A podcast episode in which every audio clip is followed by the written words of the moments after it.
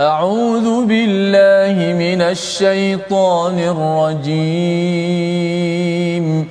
بسم الله الرحمن الرحيم. الحمد لله رب العالمين. الرحمن الرحيم. مالك يوم الدين. إياك نعبد وإياك نستعين. اهدنا الصراط المستقيم. صراط الذين أنعمت عليهم. غير المغضوب عليهم ولا الضالين.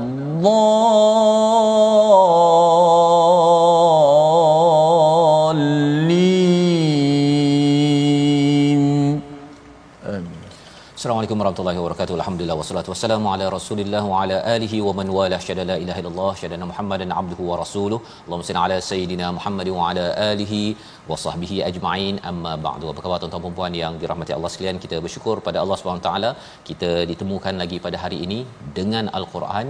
Kita ditemukan lagi atas jalan mencari hidayah Allah Subhanahu wa taala dan hari ini kita ingin berkenalan dengan surah baru, surah yang ke-53 surah An-Najm bersama Al-Fadhil Ustaz Tirmizi Ali. Apa khabar Ustaz? Alhamdulillah. Baik sihat eh? Alhamdulillah. Alhamdulillah. Semalam kita dah bincang ya tentang nujum Hmm. dan hari ini wan najm Ya. ya. Bertemunya dua di hujung dan awal itu apa tanasub yang kita kaitannya yang kita nak lihat bersama pada hari ini bersama dengan tuan-tuan yang berada di rumah terus berkongsi dengan rakan-rakan yang ada. Kita berada pada juz yang ke-27 My Quran Time dan kita doakan Allah memelihara mengabulkan doa kita untuk terus di atas jalan hidayah. Kita doa subhanakala ilmalana illa ma 'allamtana innaka antal alimul hakim rabbi zidni ilma. Kita saksikan apakah sinopsis ringkasan bagi halaman 526 daripada ayat yang pertama hingga ayat yang ke-18 kita akan melihat kepada penegasan tentang kenabian dan fenomena wahyu daripada Allah Subhanahu Wa Taala sebagai sumber ilmu sebagai sumber ilmu ketika kita beribadah mendekatkan diri kepada Allah Subhanahu Wa Taala Seterusnya pada ayat 19 hingga 26 larangan menyekutukan Allah dan penegasan bahawa berhala-berhala itu tidak berguna sama sekali. Mari sama-sama kita baca ayat 1 hingga 18 terlebih dahulu untuk memaknai tentang bagaimana Allah bersumpah dengan bintang. Bersama Ustaz Tirmizi. Baik, Alhamdulillah. Terima kasih Fadil Ustaz Fazrul sahabat-sahabat yang dikasihi sekalian. Alhamdulillah kita puas sekali lagi dapat sama-sama dalam My Quran Time baca faham amal. Dan kita masuk uh, surah yang baru An-Najm uh, semalam uh, Ustaz Fah berhenti mengejut uh, ada ada ada tanda tanya eh ataupun uh, berhenti uh, di akhir surah At-Tur kita sambung sedikit ayat pertama uh, memberi gambaran uh, kenapa di hujung surah At-Tur ada perkataan An-Nujum ataupun bintang dan awal-awal perkataan daripada ayat pertama surah An-Najm ada perkataan bintang. Sudah pastilah kita melihat kehebatan Allah Subhanahu Wa Taala namun mungkin ada hikmah yang sama dapat kita pelajari pada hari ini. Bila sebut bintang-bintang ni semua orang suka tengok bintang Safas. Betul. Ha, tengok ke atas, tengok bintang, mengira bintang dan sebagainya. Ha, jom sama-sama kita baca ayat pertama hingga ayat yang ke-18. Surah An-Najm. أعوذ بالله من الشيطان الرجيم بسم الله الرحمن الرحيم والنجم إذا هوى ما ضل صاحبكم وما غوى وما ينطق عن الهوى إن هو إلا وحي يوحى علمه شديد القوى ذو مرة فاستوى وهو بالأفق الأعلى ثم دنا فتدلى فكان قاب قوسين أو أدنى. فأوحى إلى عبده ما أوحى فأوحى إلى عبده ما أوحى. ما كذب الفؤاد ما رأى. أفتمارونه على ما يرى؟ ولقد رآه نزلة أخرى عند سدرة المنتهى عندها جنة المأوى عندها جنة المأوى إذ يغشى السدرة ما يغشى ما زاغ البصر وما طغى لقد راى من ايات ربه الكبرى صدق الله Surah Al-Azim gitulah bacaan daripada ayat 1 hingga 18 kita melihat kepada sumpah Allah pada ayat yang pertama wan najmi idza hawa demi bintang apabila ia tenggelam ataupun terbenam ya tenggelam ya jatuh ke bawah dan ini adalah sumpah Allah ya satu saja Allah bersumpah pada ayat nombor satu ini. Dan sebelum ini kita sudah berjumpa dengan wa minal laili fasabbih wa idbaran nujum ya iaitu daripada malam maka bertasbihlah dan terbenamnya bintang-bintang. Apakah apakah yang menariknya tentang malam? Malam ini akan menjadi lebih menarik ustaznya bila ada bintang bila ada bintang-bintang yang kita tengok dia amat bercahaya. Dan bagaimanakah kita nak mencahayakan? Kalau di langit ada bintang di atas bumi ini macam mana kita nak memberi cahaya? Mencahayakan yang penduduk di bumi namanya fasabbih iaitu kita mendirikan ataupun bertasbih pada waktu pagi iaitu dengan solat sunat dua rakaat sebelum subuh dan juga solat subuh ditambah dengan tasbih-tasbih tambahan yang boleh kita laksanakan. Ini bagaimana kita nak menjadi bintang di bumi Ustaz ya. Ha, kita menjadi bintang di bumi dengan kita menunaikan solat subuh secara secara konsisten pada setiap hari. Dan bila Allah bersumpah dengan wan najmi idza hawa, Allah kembali balik membawa tentang topik demi bintang apabila ia tenggelam. Hawa ini maksudnya ialah apabila dia turun. Perkataan ini kita akan jumpa pada ayat yang ketiga sebentar nanti. Dan dibawakan tentang satu topik menarik selepas itu. Madalla sahibukum wa ma ghawa. Iaitu Allah me- melindungi dan juga menyatakan bahawa nabi itu sebagai sahabat kawan kepada orang-orang di Mekah itu tidak dal dan tidak ghawa. Tidak dal dan tidak ghawa. Siapa nabi Siapa sahibukum ini? Sahibukum ini adalah Nabi Muhammad sallallahu alaihi wasallam yang menjadi utusan membawa risalah wahyu. Jadi sekali lagi kalau tadi kalau kita nak mencahayakan bumi ini dengan tasbih dan dalam ayat yang kedua ini Allah menyatakan kalau kita nak bercahaya di atas muka bumi ini Allah menghantarkan rasul sebagai sebagai bintang di bumi kalau kita tengok bintang di langit itu amat cantik kalau kita tengok di bumi ini ada rasul itulah yang mencantikkan akhlak manusia. Tidak sifat seorang rasul itu dal dan juga bersifat ghawa. Apa maksud dal dalam ayat ini ustaz ya? Kita selalu baca dalam surah al-fatihah waladhalin dal ini adalah tersesat secara tidak bersengaja. Tidak sengaja. Tetapi ghawa ini adalah keliru dengan sengaja dengan usaha Ha, saja je memang mencari ilmu yang tak betul ya cuba untuk melampau dalam berbuat sesuatu perkara memberi idea-idea yang tidak datang daripada wahyu daripada Allah Subhanahu Wa Taala. Jadi ini sifat sifat nabi. Dan wama yantiqu anil hawa dan nabi ini tidak bercakap dasarnya daripada sumber al hawa al hawa ini tadi terbenam maksudnya terbenam ataupun jatuh. Bila kita mengikut pada hawa nafsu kita terjatuh Ustaz kita terjatuh ke lembah gaung kehinaan. Ya jadi Allah menyatakan nabi tidak bercakap apa-apa sahaja itu berteraskan kepada hawa nafsu tetapi in huwa illa wahyu yuha. Tetapi dia mendapat wahyu. Ya diwahyukan kepada nabi itulah yang diinspirasikan untuk nabi bercakap dan mengamalkan sunnah dalam kehidupan se- seharian. Ayat yang kelima Allah menyatakan allamahu syadidul quwa yang mengajarkan kepadanya daripada yang sangat kuat. Siapa yang yang sangat kuat itu adalah jibril. Jibril sebagai malaikat yang kuat ustaz ya Ya. yang mengajarkan dan dzu mirratin fastawa yang mempunyai keteguhan. Maka dia menampakkan Jibril dia Jibril menampakkan dalam rupa asalnya. Jadi ada kekuatan. Ada kekuatan terus menyampaikan. Dia bukan cikgu yang tak kuat ya kadang-kadang cikgu tak kuat ini dia kadang-kadang ajar lepas tu dia tinggalkan anak murid dia. Yang ini terus mengajar nabi uh, kalau setiap Ramadan di um, di dalam bulan Ramadan itu tadarus al-Quran itu adalah adalah sifat Jibril yang menghantar wahyu. Dan kalau kita lihat bahawa sebenarnya surah An-Najm ini banyak bercerita tentang tentang peristiwa Mi'raj Nabi ke langit yang atas yang kita akan tengok sebentar sebentar lagi. Apakah lagi sifat Jibril yang menemankan Nabi dalam peristiwa? Isra Mi'raj daripada Masjidil Haram ke Masjidil Aqsa itu Isra. Dan kemudian bila naik itu namanya Mi'raj.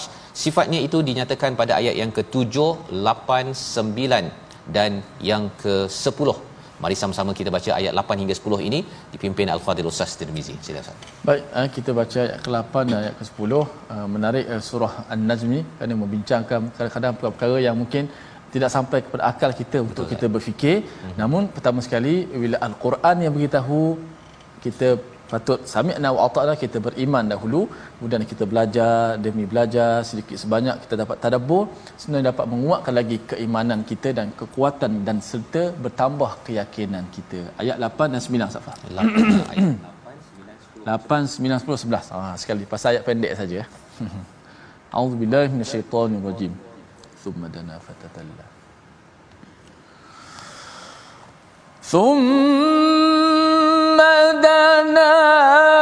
فتدلى.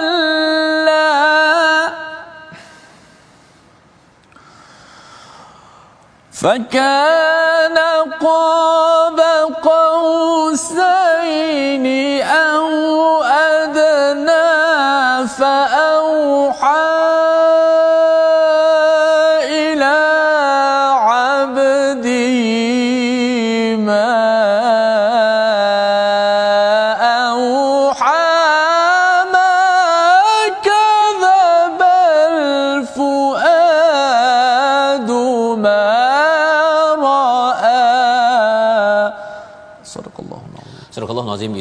yang ke-8 hingga ayat yang ke-11 ya pada ayat yang ke-7 wa huwa bil ufuqil a'la bahawa uh, Jibril ini berada pada ufuk yang tinggi. Nabi melihat Jibril ini pada ufuk yang tinggi. Ini adalah sebagai menunjukkan Jibril ini adalah amat besar. Thumma fadalla ya thumma fatadalla iaitu kemudian mendekati ya dana itu mendekati kepada nabi dan juga lalu bertambah lagi mendekati ya nak menceritakan proses ya bagaimana jibril lagi makin dekat makin dekat makin dekat sehingga tahap dekatnya itu seperti fakana qaba qausain iaitu seperti dua busur anak panah. Ha, dua busur anak panah ni dekat lah Ustaz ya pasal anak panah tu satu dia dekat au adna ataupun lebih dekat lagi. Dan mengapa Allah ceritakan pasal kedekatan Jibril kepada nabi ini kerana ia ada kaitan dengan ayat yang ke-10 fa auha ila abdihi ma auha iaitu lalu disampaikan olehnya wahyu kepada hamba-Nya iaitu Nabi Muhammad sallallahu alaihi wasallam apa yang telah diwahyukan oleh Allah Subhanahu wa taala. Malaikat makin dekat, malaikat Jibril makin dekat, makin dekat, makin dekat kepada nabi untuk menyampaikan wahyu dan di sini digelar nabi ini sebagai abd, sebagai hamba kerana keteguhan nabi, kerendahan nabi ya, ke kerendahan nabi itu menyebabkan malaikat makin lagi makin mendekati kepada seorang hamba. Dalam ayat yang ke-11 kita melihat kepada bagaimana bila nabi diberikan wahyu dan juga dapat melihat kebesaran ya Jibril yang diutus pada waktu peristiwa uh, kehidupan Nabi sallallahu alaihi wasallam maka makadzabal fuadu ma raa iaitu nabi tidak mendustakan ya hati nabi ya bukan sekadar nabi tapi hati lapisan yang lebih dalam. Kalau kita ada lapisan pertama lapisan kedua lapisan ketiga lapisan ketiga inilah yang dinamakan fuad tempat perasaan kita. Bila perasaan kita ini sudah teruja maka pada waktu itu tidak lagi mampu untuk mendustakan kepada kebesaran Allah Subhanahu Wa Taala. Dalam hal ini bercakap tentang Jibril yang membawakan wahyu kepada kepada Nabi sallallahu alaihi wasallam. Sebabnya ayat yang ke-12 ketika mereka ataupun Nabi dah nampak ya Allah menemplak kepada orang musyrik yang masih lagi nak membantah Allah kata apakah kamu ingin membantah benda ataupun perkara yang telah dilihat? Kamu tak lihat Nabi telah lihat sudah mempunyai pengalaman perasaan yang mendalam tentang peristiwa bersama Jibril itu apakah kamu masih lagi orang-orang musyrik mahu lagi membantah kepada perkara tersebut? Ayat 12 hingga ayat yang ke-15 kita baca sekali lagi untuk kita melihat bagaimana perjalanan Nabi Mi'raj kepada Allah Subhanahu Wa Taala. Silakan Ustaz. Baik, Alhamdulillah uh, peristiwa Isra' Mi'raj sudah pasti satu peristiwa yang begitu luar biasa yang uh, kita kata uh, tidak mencapai akal kita tapi kita diajar kepada uh, untuk beriman kepada apa yang diceritakan apa yang dibawa oleh Nabi kita sallallahu alaihi wasallam daripada al-Quran dan sunnah kerana dimensi kita memang kita rasa tidak mampu tapi bagi Allah Subhanahu wa taala Allah pencipta kita. Kita baca ayat yang ke-12 hingga 15.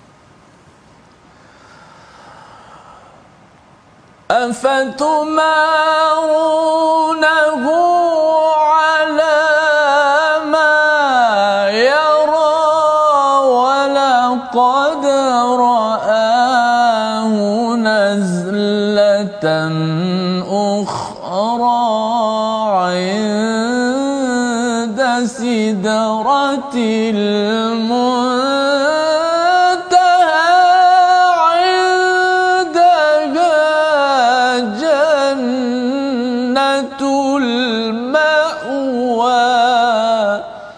Allah. Surah Allah Nazim ayat yang ke-12 maka apakah kamu orang musyrik hendak membantahnya tentang apa yang dilihatnya? Dan sesungguhnya dia Nabi Muhammad telah melihatnya dalam rupanya yang sebenar pada waktu yang lain. Ha, selain daripada Nabi pernah nampak pada Jibril ini sekali kali pertama. Tapi kali yang kedua ini sudah tentunya dalam peristiwa apa? Dalam peristiwa Mi'raj ketika berada di Indasidratil Muntaha iaitu ketika berada di Sidratul Muntaha di manakah Sidratul Muntaha ini di langit yang atas ya? Iaitu satu pohon ustaz ya? Di sana ada satu pohon yang besar itu gambarannya lah. Saya pun tak pernah sampai kan? Tapi di situlah Jibril dapat naik naik naik ke langit atas atas atas atas sampailah ke Sidratul Muntaha. Maka pada waktu ini Nabi masih lagi dapat melihat kepada kepada Jibril. Masih lagi dapat ya? Tetapi lepas itu apakah Nabi uh, ataupun Jibril boleh lagi lepas pada Sidratul Muntaha? Tidak boleh kalau diteruskan maka akan terbakar ya. Ha, walaupun daripada cahaya Jibril ini tapi tidak mampu lagi untuk men- meneruskan perjalanan di atas Sidratul Muntaha di mana pada waktu inilah indaha jannatul ma'wa di hujung uh, pokok ini di uh, kawasan atas ini ada satu tempat yang dinamakan jannatul ma'wa syurga ya inilah tempat syurga. Dan pada waktu ini Nabi sallallahu alaihi wasallam ya bertemu dengan siapa? Bertemu dengan Allah Subhanahu Wa Taala. Ada yang menyatakan bukan bertemu dengan Allah tetapi melihat kepada satu lagi kebesaran Allah yang besar yang dinyatakan pada ayat yang ke-17 ya dan apa kesannya? Bila seseorang itu seperti Nabi sallallahu alaihi wasallam melihat ke satu ayat rabbih ayat kebesaran yang besar daripada Allah kagum. Tadi dah kagum dah tengok pada Jibril tapi kali ini ayat daripada Allah kebesaran daripada Allah. Pada waktu itu apa yang berlaku? Pada ayat yang ke-16 is ya'sha sidrata ma ya'sha sidrah itu uh, pokok itu cover. Saja dia memang luas sangatlah nak ceritanya. Dan mazaghal basaru wa ma tara iaitu mata nabi tidak berpaling tidak menyimpang dan tidak me- melampau Ya, mengapa diberikan highlight perkara ini, penekanan perkara ini? Nabi bertemu dengan kebesaran Allah yang amat hebat Ustaz. Dia kalau jumpa raja pun, kalau sepatutnya adabnya ialah jangan tengok kiri kanan. Ha, pasal kiri kanan itu zal dan juga tengok uh, Torah itu ialah melampau. Tengok pada apa kepada raja tengok macam tu saja. Macam tengok tuan-tuan lah. Saya tengok tuan-tuan macam tu saja. Kalau TV ni macam tu saja, takut tak? Kan? Takut. Saya pernah ada pergi ke satu restoran. Restoran tu dekat TV je tu dia letak gambar dia punya founder ke apa. Tapi gambar founder dia tengok macam tu je. Kan? Tengok kita nak makan pun rasa takut. Kan? Walaupun dia adalah restoran Islam, jadi saya kata pada isteri saya tak payahlah pergi restoran ni. Ya, menakutkan pasal apa? letak gambar manusia ya dan dalam hal ini adab. Kan? Kita bercakap adab dan bila nabi bertemu dengan kebesaran Allah Subhanahu taala tidak lagi berpaling tak adalah tengok perkara lain dan tidak juga uh, tara melampau kerana sudah kagum dengan dengan ayat ayati rabbihil kubra sebagaimana dinyatakan pada ayat yang ke-18 dan laqad ra'a min ayati rabbihil kubra ini sekali lagi kalau kita tengok perkara yang dijelaskan pada ayat yang ke-18 iaitu sesungguhnya dia telah melihat sebahagian daripada tanda-tanda kebesaran Tuhannya yang paling yang paling besar. Jadi inilah yang kita ingin uh, cermati, yang ingin kita amalkan.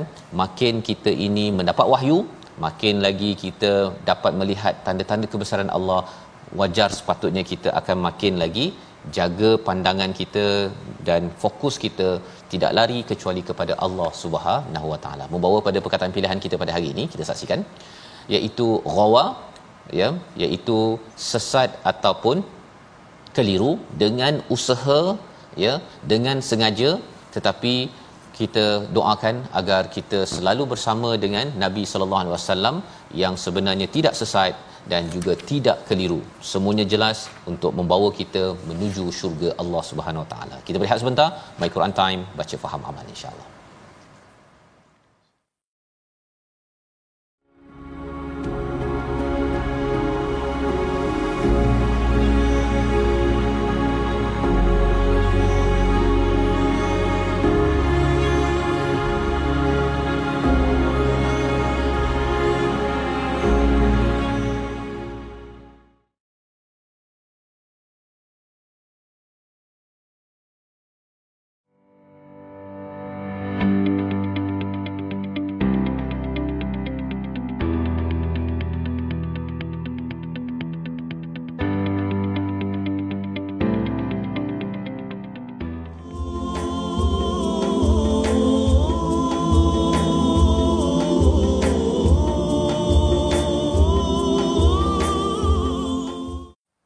بسم الله الرحمن الرحيم.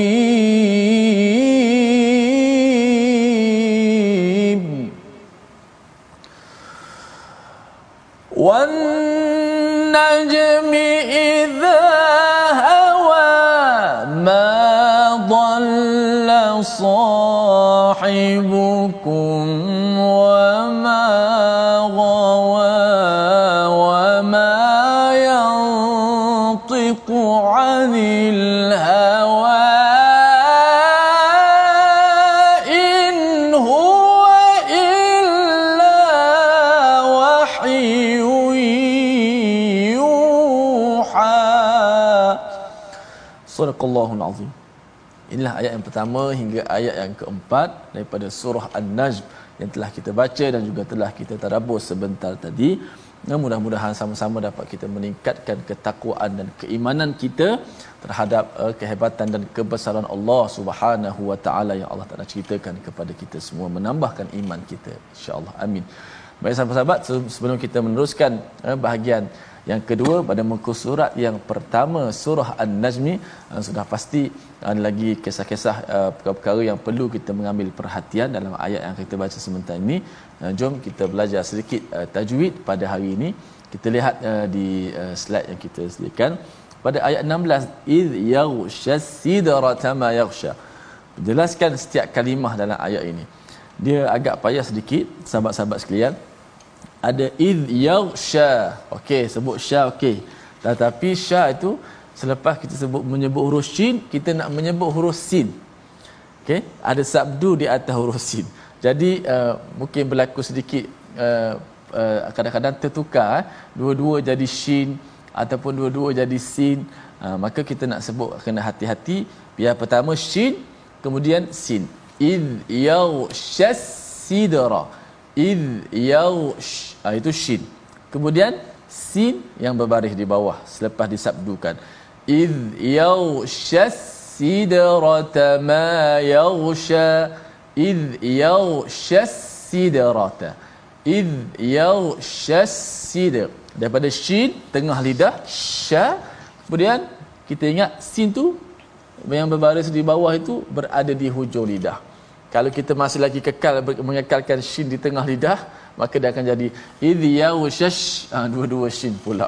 Ataupun dua-dua sin. Ataupun bertukar pula ha, sin dulu shin yang kedua. Maka uh, sini pentingnya peranan makhraj. Pertama shin tengah lidah. Shh, tengah lidah. Kedua sin di hujung lidah. Idh yaghshas sidrata ma yaghsha satu dua mula idh yaghshas sidrata ma yaghsha sadaqallahu wallahu a'lam. Terima kasih ucapkan pada Ustaz Tir untuk sama-sama kita melihat kepada bagaimana membaca ayat yang ke-16 tadi Ustaz ya, ya. di antara shin dan juga sin, sin. sebentar tadi ya dan sebenarnya ayat ini pun hmm. adalah antara ayat-ayat uh, mutasyabihat Ustaz ya hmm. yang kita saya pun tak tahu apakah yang dimaksudkan dengan uh, sidrah itu sidratul muntaha itu pokok itu tapi ma yarsha tu meliputi apa Allah. tak tahu kan yang ada ulama yang menyatakan bahawa yang meliputi itu segala qada qadar ya maksudnya bila daun daripada pohon ini jatuh maksudnya orang ni dah tak lama dah ya uh, dan nak menceritakan bahawa ada rekod daripada Allah Subhanahu Wa Taala. Tapi tak adalah siapa-siapa dapat akses ustaz ya? Yeah. tak ada pula kita kata oh dia ni nak meninggal sikit lagi. Okey ha, ni tanda-tandanya. Yang itu pendapat. Tetapi orang ini pula tak dapat pula maklumat daripada Sidratul Muntaha ya? Tak boleh cakap bahawa kalau dia dah monyok itu ha, buang tebiat dah dah tak lama. Ha, itu sebagai sebagai komentar orang-orang tua tetapi bukannya sumber formal daripada Allah SWT. Hanya Allah yang tahu ya tentang apa yang di cover, apa yang diliputi oleh sidrah ataupun pohon yang berada di di atas sana. Baik.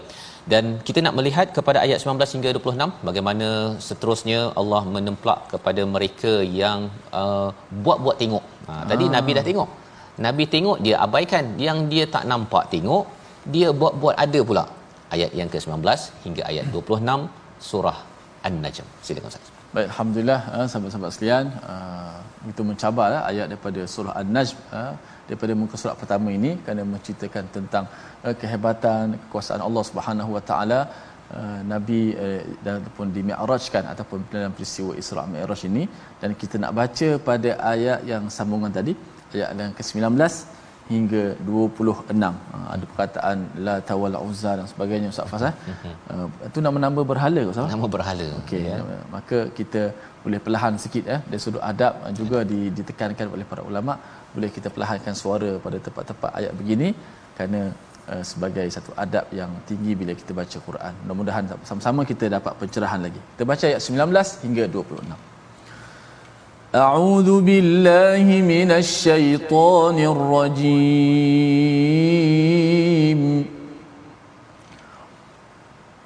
أفرأيتم اللات والعزى ومناة الثالثة الأخرى؟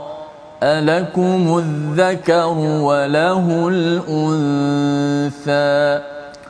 تلك إذا قسمة ضيزى إن هي إلا أسماء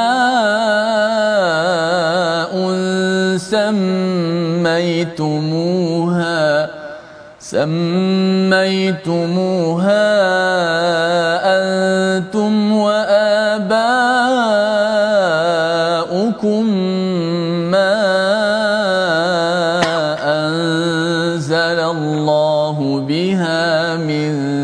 سلطان. إن يتبعون إلا الظن وما تهوى الأنفس. ولقد جاءهم من ربهم الهدى. أم للإنسان ما تمنى فلله الآخرة والأولى فلله الآخرة والأولى وكم من ملك في السماوات لا تغني شفاعتهم شيئا لا تغني شفاعتهم شيئا إلا من بعد أن يأذن الله إلا من بعد أن يأذن الله لمن يشاء ويرضى صدق الله Surah Allah Nazim kita bacaan daripada ayat yang ke-19 hingga 26 ya kalau kita melihat ayat 1 hingga 18 bagaimana Allah melindungi ataupun menjelaskan bahawa Nabi sallallahu alaihi wasallam itu tidaklah ya sesat tidaklah keliru tidak bercakap uh, mengikut hawa nafsu. Malah lebih daripada itu um, nabi diberikan wahyu ya oleh oleh Allah melalui malaikat Jibril yang uh, beliau nampak ya. Dan ini yang dijelaskan sehingga ayat yang ke-18 termasuklah dalam peristiwa Mi'raj Nabi melihat kepada kebesaran-kebesaran Allah yang besar ya. Istilahnya pada ayat 18 laqad ra'a min ayati rabbihil kubra yang besar tetapi ada yang kecil ustaz ya. Yang kecil yang bagi orang yang tidak ada ilmu orang yang sesat orang yang keliru yang mengikut hawa nafsu dia ambil yang kecil itu batu-batu yang dinamakan pun dinamakan sendiri. Bukan daripada wahyu. Yang pertama apa? Allata ya. Yang kedua al-uzza. Yang ketiga adalah manat ya tiga nama ini adalah nama-nama berhala yang terkenal di di di Mekah itu sendiri. Ada kaitan dengan Taif dan sebagainya sumbernya. Tetapi nak ceritanya ialah Allah bertanya pada ayat 19 afara'aitumul lata wal uzza? Iaitu kamu tak perhatikan ke kepada bagaimana kamu boleh menyembah kepada batu yang sebenarnya amat kecil ya yang tidak berkuasa yang tidak mempunyai kemampuan untuk berbuat sesuatu pun? Ustaz ya. Jadi ini Allah suruh perhatikan, fikir betul-betul lah ya. Fikir betul-betul. Dan selepas itu Allah menyatakan alakumud alaku alakumud zakaru walahul untha. Ya, kamu bagi kepada diri kamu yang lelaki tetapi bagi Tuhan uh, perempuan. Itu sebab dia nama Allata, Uzza, Manat. Dia adalah uh, perkataan yang dikaitkan dengan Tuhan perempuan yang uh, aziz daripada aziz dikaitkan dengan Al-Uzza itu yang uh, perempuan, Uzza yang aziz, yang kuat. Ha, jadi uh, mereka bagi nama-nama itu dan mengaitkan perempuan dengan nama anak-anak Tuhan ini yang menjadi sembahan mereka. Sebenarnya Allah kata pada ayat 22 tilka idzan qismatun diza diza maksudnya iaitu ini tak adil kan kamu bagi yang baki-baki kepada Allah. Kamu nak anak lelaki perempuan kamu tak nak kau bagi okey anak perempuan anak Tuhan perempuan. Malaikat perempuan. Yang kamu nak kamu ambil saja mindset ini cara berfikir ini yang telah pun kita lihat sebelum ini dalam surah-surah sebelum ini betapa uh, orang yang ada masalah dal dan juga rawa dia bagi baki-baki Ustaz. Hmm. Dia bagi baki-baki. Dia tak nak bagi yang terbaik hartanya, masanya, malah dari segi pembahagian anak lelaki anak perempuan dia nak bahagikan pula. Walaupun sebenarnya kita menerima ya sebagai orang beriman lelaki perempuan sama sahaja yang pentingnya kita kena didik dengan keimanan berteraskan kepada wahyu yang dibawakan Nabi sallallahu alaihi wasallam. Dalam ayat yang ke-24 ataupun 23 in hiya illa asmaun samaitumuha ya semua nama-nama yang diberikan itu kamu dan juga nenek moyang kamu ini uh, sebenarnya tidak pernah diturunkan Allah dengan bukti yang nyata. Ma anzalallahu biha min sultan. Tak ada pun. Allah tak pernah bagi wahyu. In yattabi'una illa dhanna wa ma tahwanal anfus. Sebenarnya dua sumber dua sumber yang menyebabkan mereka memilih untuk syirik menyembah kepada Lata, Uzza dan juga Manat sebentar tadi iaitu yang pertama mengikut kepada zon. Ha, apa maksud zon?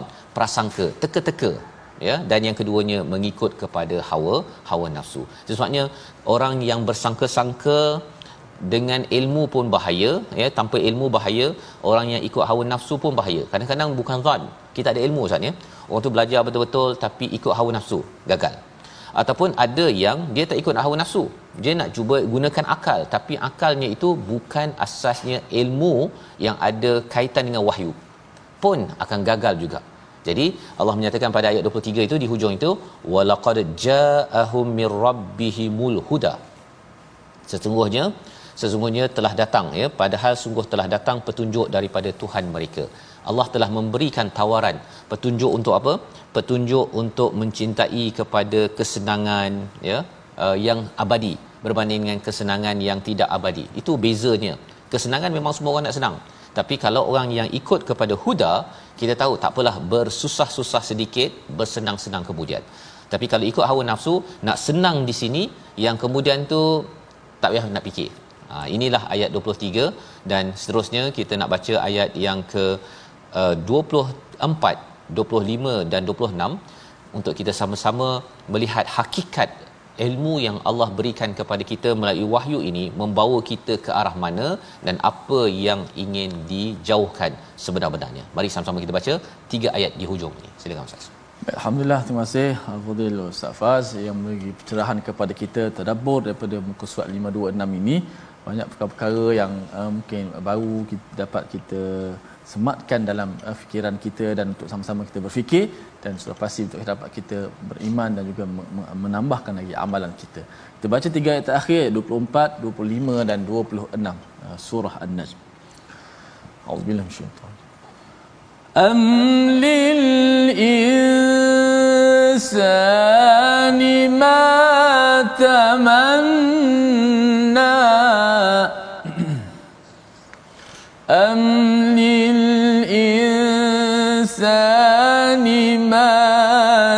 تمنى فلله الآخرة والأولى.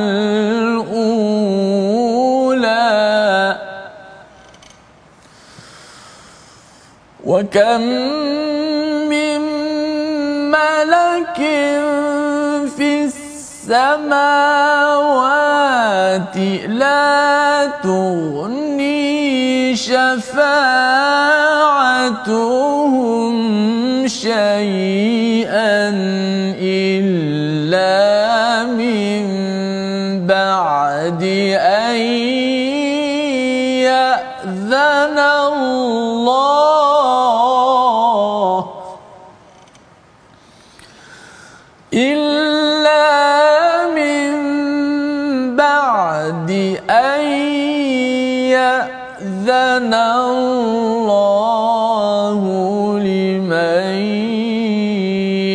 يشاء ويرضى صدق الله العظيم Surah Al-Nazim begitulah bacaan daripada ayat 24 hingga ayat yang ke-26 ya kesinambungan daripada ayat 23 tadi bila Allah menegur kepada mereka yang mengikut pada zon prasangka bukan ilmu yang tepat dengan hujah yang tepat dan juga mengikut kepada hawa nafsu ya jadi apakah ubat ubat kepada zon dan juga hawa. Pasal dalam diri kita ada zon dalam diri kita ada hawa nafsu ustaznya ya. kita tidak boleh nafikan perkara tersebut. Tetapi bagaimana diuruskan adalah apabila kita mengikut kepada hidayah daripada wahyu. Walaqad ja'ahum mir rabbihumul huda. Hidayah inilah yang kita minta setiap hari ihdinas siratal mustaqim dan hidayah itu dirakam ataupun dinyatakan di dalam wahyu yang kita baca di dalam al-Quran ini kesan apabila kita mengikut hidayah berbeza dengan kita mengikut hawa nafsu. Kalau ikut pada hawa nafsu ikut pada prasangka Allah menyatakan amlil insani ma tamanna. Iaitu apakah manusia akan mendapatkan segala yang dicita-citakannya? Memang kita ada banyak cita-cita. Tamanna ni cita-cita ustaz ya? Kita saya nak itu nak ini nak kesenangan nakkan uh, kehidupan yang abadi nak macam-macam. Tetapi Allah menyatakan falillahil akhiratu wal ula Allah pemilik kepada akhirat dan juga alam dunia ini. Jadi kalau sebenarnya kalau kita nak macam-macam, kita kenalah mengikut kepada Allah yang memiliki macam-macam ini. Bukannya kita ikut cara kita. Kalau ikut cara kita, itu bukan jalan hidayah. Itu adalah jalan zon dan jalan hawa nafsu. Tapi kalau kita ikut jalan huda ustaznya, kita nak macam-macam dalam hidup kita ni, kita nak bahagia sampai ke syurga, maka kesannya ialah kita makin lagi mendekati kepada Allah yang memiliki segala-galanya ini dan Allah boleh bagi kita sebagaimana yang telah kita lihat dalam surah At-Tur ganjaran kepada mereka yang membina iman memperjuangkan iman sehingga masuk syurga sekeluarga. Ayat yang ke-26 Allah menekankan sekali lagi tentang keimanan kita kepada malak. Apa maksud malak? Malaikat ya. Berapa banyak daripada malaikat di langit ya la tughni ya tidak bermanfaat pun syafaat daripada mereka itu kecuali mendapat izin daripada Allah dan juga kepada orang yang Allah redai. Jadi nak ceritanya menyembah malaikat tidak ada gunanya ya. Tetapi beriman kepada malaikat dan salah satunya malaikat Jibril yang membawa wahyu kepada nabi sampai pada kita itu adalah cara bagaimana kita nak mendapat syafaat. Kerana syafaat itu mutlak daripada Allah. Kalau Allah nak izinkan Allah bagi pada nabi maka kita ikut nabi kita akan menjadi orang yang diberi recommendation minta kerja ustaz ya? Minta yeah. kerja. Kita interview orang lain interview. Tapi hmm. orang pertama ni dia bagi sijil bagi semualah kelengkap uh, dia punya uh, kelayakan dia. Orang kedua pun sama juga. Hmm. ya tetapi kalau orang kedua ini dia mendapat syafaat. Mendapat syafaat ni bukan pasal orang dalam uh, dia kata ah pilih dia terus. Bukan. Dia kata orang yang kedua tu saya pernah dengar dia ni buat begini begini begini kebaikan sebelum masuk kerja di tempat kerja lama. Dan kalau dia kerja kat tempat kita ni saya rasa dia ni boleh bawa kita bawa lebih kemajuan ke syarikat kita. Itu syafaat ya. Jadi bila mendapat syafaat daripada siapa? Daripada Allah ataupun bila Allah izinkan kepada kepada Nabi sallallahu alaihi wasallam memberi syafaat ya maka kesannya apa? Kesannya kita mempunyai satu kelebihan untuk mendapat kebenaran ataupun kebahagiaan apabila sampai di akhirat nanti. Dan inilah yang kita harapkan apabila kita makin beriman kepada malaikat Jibril para malaikat dan juga makin beriman kepada wahyu yang dibawakan dan makin beriman kepada nabi madalla sahibukum wa ghawa membawa pada resolusi kita pada hari ini kita saksikan iaitu yang pertama jujur dan ikhlas dalam melaksanakan segala perintah Allah Subhanahu Wa Taala sebagaimana ayat 10 hingga 11 sebentar tadi bahawa dengan keikhlasan itu kita tidak akan menipu dan juga mendustakan. Yang pertama. Yang kedua mengimani perkara-perkara ghaib agar tambah kesempurnaan iman sebagaimana dalam ayat 16 sebentar tadi kita tahu bahawa di sidrah itu mempunyai pelbagai perkara ghaib. Kita percaya ya kita tidak mampu lihatnya tak tak, tak dapat akses tetapi dengan keimanan itu kita dapat menyempurnakan iman tahu bahawa qada qadar adalah daripada Allah Subhanahu Wa Taala. Kita tidak mudah stres. Yang ketiga tidak ikut sesuatu trend tanpa mengetahui kesahihannya sebagaimana dalam ayat 23 itu bila bercakap tentang zon, bercakap tentang hawa nafsu, trend-trend yang wujud pada masa sekarang ini kalau ianya bukan berteraskan ilmu daripada wahyu, maka kita tolak. Tapi kalau ada asas, jom kita buat kebaikan lebih banyak lagi selepas itu. Sama-sama kita doa pada Allah Subhanahu Wa Taala. بسم الله الرحمن الرحيم الحمد لله رب العالمين والصلاة والسلام على أشرف الأنبياء والمرسلين اللهم ارحمنا بالقرآن واجعله لنا إماما ونورا وهدى ورحمة اللهم ذكرنا منهما نسينا وعلمنا منهما جهلنا وارزقنا تلاوته آناء الليل وأطراف النهار واجعله لنا حجة يا رب العالمين وصلى الله على سيدنا محمد وعلى آله وصحبه وسلم والحمد لله رب العالمين Amin amin ya rabbal alamin. Moga-moga Allah mengabulkan doa kita pada hari ini dan terus kita ingin Allah curahkan hidayah untuk terus kuat beriman kepada kepada wahyu dan inilah yang kita ingin bina dalam gerakan tabung gerakan al-Quran sebagai salah satu platform tuan-tuan memberi sumbangan ya secara fizikal, harta, duit dan juga sumbangan idea jaringan untuk kita sama-sama ya uh, gunakan. Dan kalau tuan-tuan ada idea bagaimana lagi kita mendepani mendekati kepada pelbagai organisasi di sekeliling kita perlukan bantuan maka berhubung dengan yayasan untuk kita sama-sama menggembling sumber yang ada bagi memastikan kita tidak mengikut kepada hawa nafsu tetapi mengikut kepada wahyu daripada Allah yang satu. Kita bertemu lagi dalam My Quran Time baca faham amal insya-Allah.